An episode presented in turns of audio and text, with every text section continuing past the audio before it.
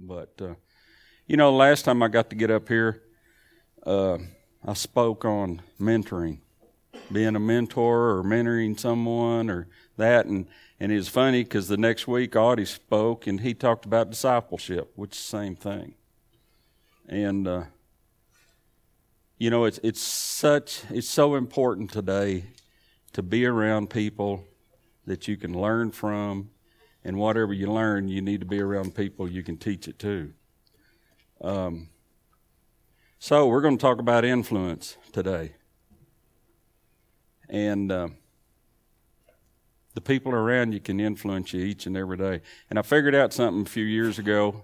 You know, if I'm having a bad day, it's because I let someone or something influence me from who I am in Christ. So, influencing people or being around the right kind of people is always just so important. So, uh, so if you were to name a person that influenced you more than anyone else in this world, who would that be?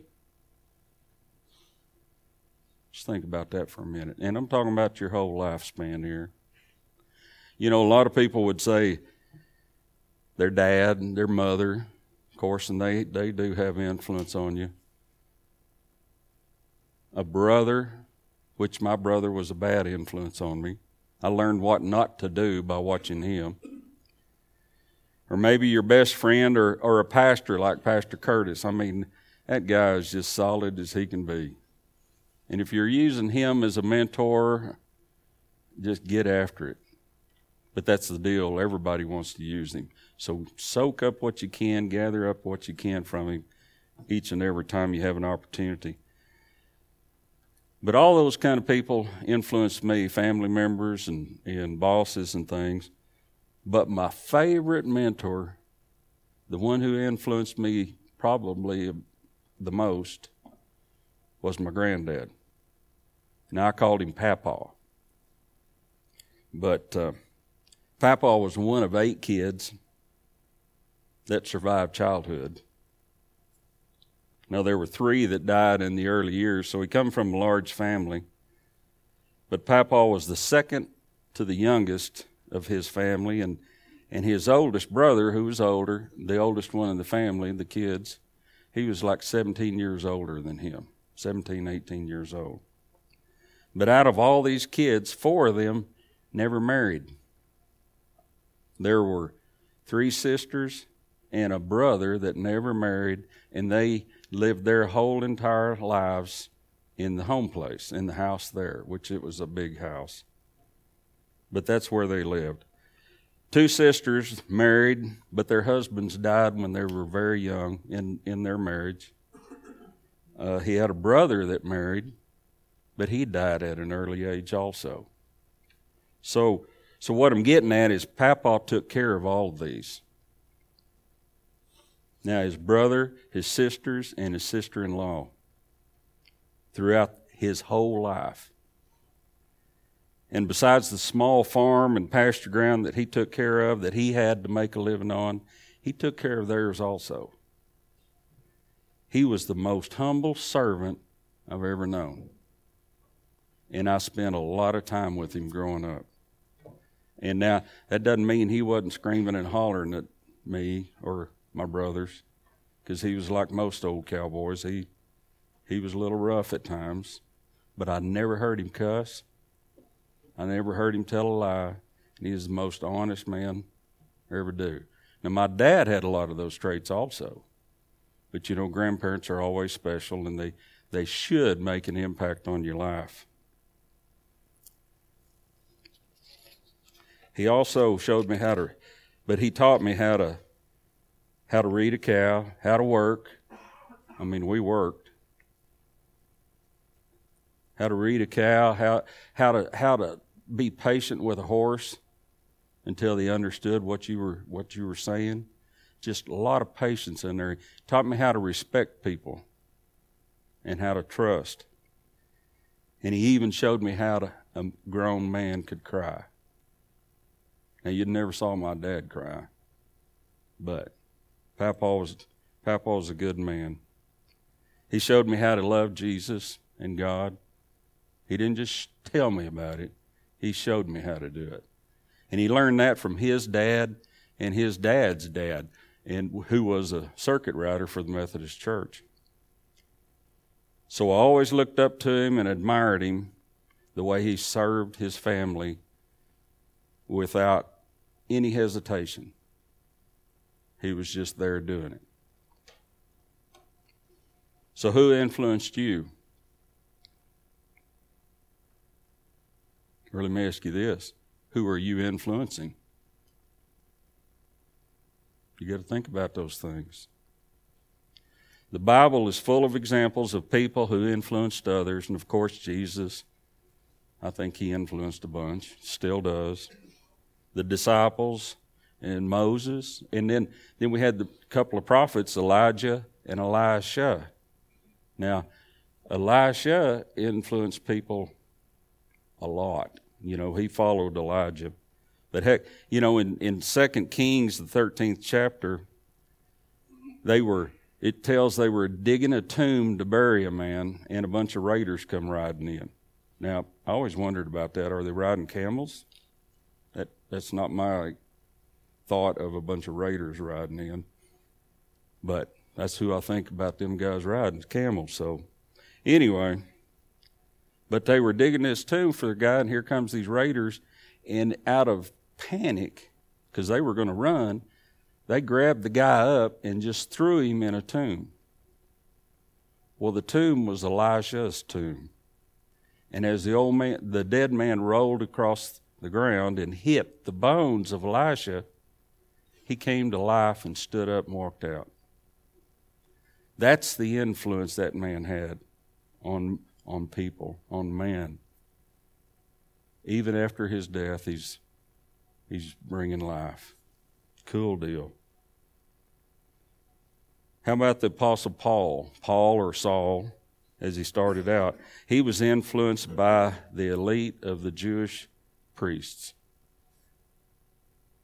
Jewish rabbis. He was definitely one of the up and coming leaders and he would do anything for the tr- traditions of the law and of the Jews. That is until he met Jesus on the road to Damascus, and God changed him from a persecutor of Christians to a preacher for Christ. 180 degree turn. He preached Jesus throughout the Roman Empire.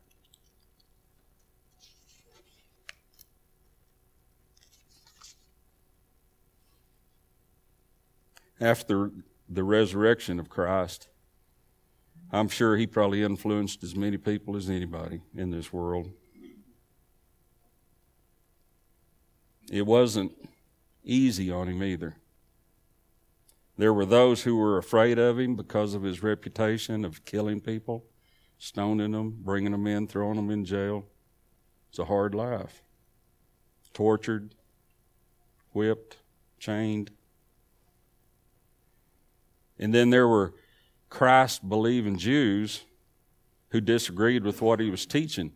And, and even the book of Galatians, Paul's telling them, you know, what I'm teaching you is true. Because they were wanting the, the Gentiles to become Jews and then become Christians. And he was speaking against that, and they didn't like it. They were against him because of that. But then there were the Jews, the religious leaders, that were against everything he said. Didn't matter, they were going to be against him. So he had a hard life, but he continued to, to travel around and preach the gospel. And uh, I guess you could say he's been influenced people for a couple of thousand years, easily.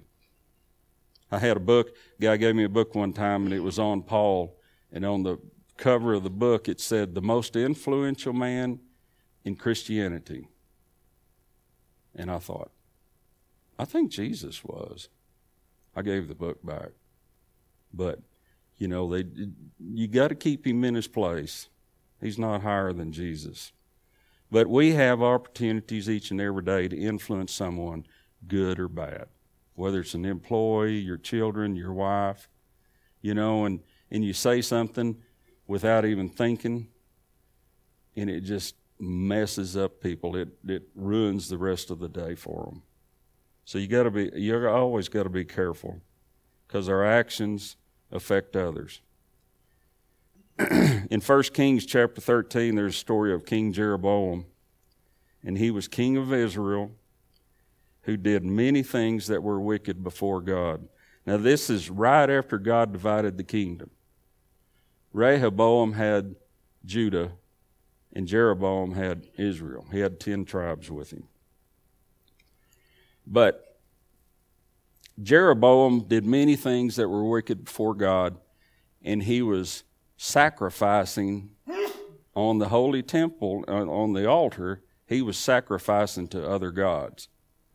Well, there was a prophet from Judah sent by God, strolled in there and rebuked the king, ticked him off. So the king reaches out like to strangle this young prophet that just rebuked him, and his hand shriveled up, dried up. Said he couldn't even retract his arm. Well, he cried out for help, cried to the young prophet, and he said, Ask your God to restore my hand. And the young prophet did, and it was. It was restored. But the young prophet continued to rebuke him. The altar actually broke during all this and fell apart.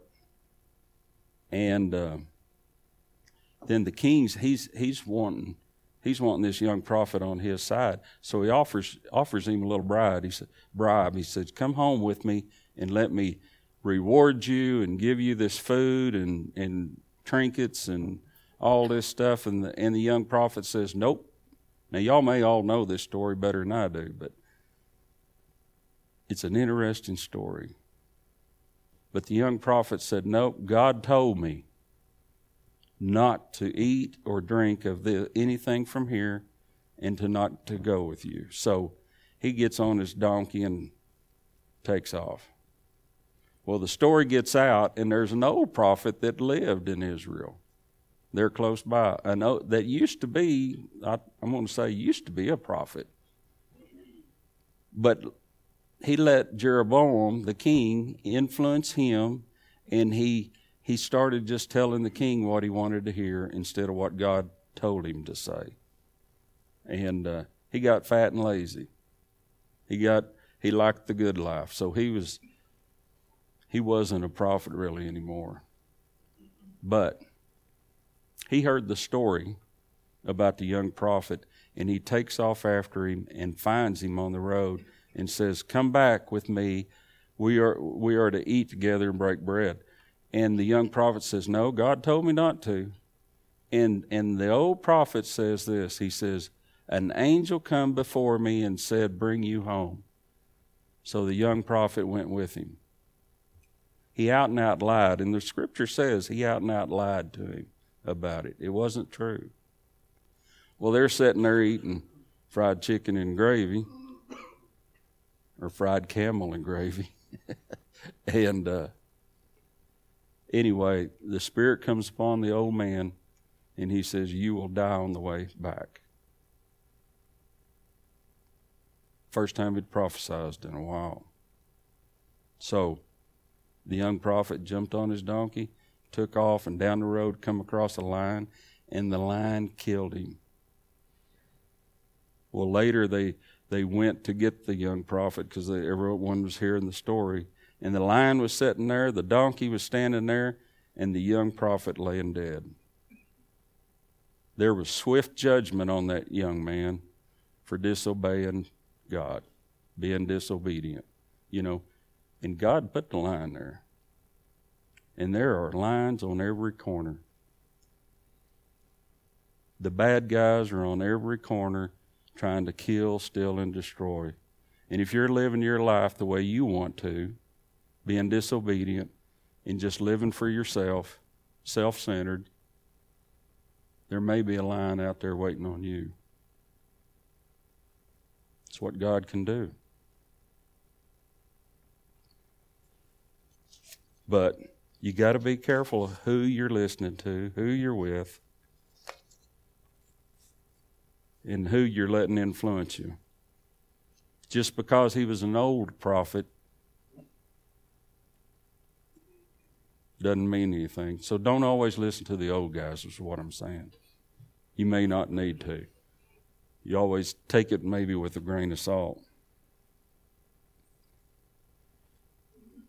But there are bad influences all around us, and in most families, we all have a bad one in our family. That's just the way it works. So be careful. We, as men of God, have to protect our families and friends and we do that by telling the truth and showing them the truth, by living out the truth. Or to put it really simply, in Matthew 28, Jesus says, All authority in heaven and on earth have been given to me. Go therefore and make disciples of all nations, baptizing them in the name of the Father and of the Son and of the Holy Spirit, teaching them to observe all that I have commanded you, and behold, I am with you always to the end of the age. There you have it. We are commanded to be evangelists to everyone. Everyone. That doesn't mean you force feed them, but you do live it and present it when you have the opportunities. It's the way we're supposed to be. We all have gifts to fulfill the Great Commission. And in doing this, we have the comfort of knowing that we have the authority of Jesus Christ as we go. And that's something, you know, you can you can see on men and women. You can see the authority of Christ. If that's where your mindset is, if you're looking for it, if you're zeroed in, you can see when a man walks in the room if he's walking in the authority of Christ. Look at that. Pay attention. Think about that and pay attention. And those you see and walking in that authority, you snuggle up close to them. Go get coffee, visit, whatever you can do. They're the ones to influence you. But it is up to us as disciples to help people realize that their suppression of God, because we all know there is a God, we know right and wrong. We know there is a God. But to suppress that is wrong. And that's where America is today. They're suppressing that that's planted in their heart. But we need to help them to realize there is a new beginning in a relationship with Jesus Christ. Brand new. We need to help them to commit to Christ, and we do that by caring for them and, and telling them the truth, not sugarcoating it, not even from up here in the pulpit, you can't sugarcoat it. It's there's the truth and there's not. Just knowing that there is a God or knowing who Jesus is isn't enough. We have to help them understand the sacrifice that Jesus went through for them. We must tell them of the loving, forgiving, relationship Jesus has for them. And you may need to tell it more than once. But most of us have a little age on us in here, and we've done that. And, but you don't give up, you just continue. Because we're talking life and death. We're talking eternity in life or eternity in the other place. Two options. Guys, we are the light of the world. And in Matthew 5, it talks about that. And it, it says that we're the light of the world, and, and you don't want to cover up that light. You don't want to hold back and keep your back up against the wall and the back of the church being quiet and never participating. We have to let it shine to attract those around us. you know, it, it, it's like going fishing in the summertime. You you drop that light over the edge of the boat, you know, and it attracts fish, and the little ones come first, and you take advantage of that. And then the bigger ones come, and you catch what you can. It's being fishers of men. But they come to the light, and that's who we, we who we have to be. And we, we don't do it arrogantly. Now, you've seen those people. Some lately. But with gentleness and love. Or as it says in these verses, you know, there in Matthew 5, so that they may see your good works and give glory to your Father who is in heaven. So we need to realize and walk in God's authority and influence where we can. And guys, if you're a believer in Jesus Christ, the Holy Spirit lives within us, and we have that authority. So you have to boldly walk in it. I always said you got to humbly but boldly walk in His authority. Arrogantly and boldly is a little fine line, but you got to be careful. So let's pray. Heavenly Father, I just thank you for another day to walk and talk and live and breathe. It's glorious to be alive here today and to see these men that come together and learn more about you. And Lord, whatever I said, I pray that it comes into their hearts as what you wanted them to hear. And Father, we, we just praise you. We, we thank you for the miracle and Tim Parker that happened. And uh, Father, we pray that you be with the house family today and that you give them safe travel and guide and comfort each and every one of them. And it's in Christ's holy name, amen.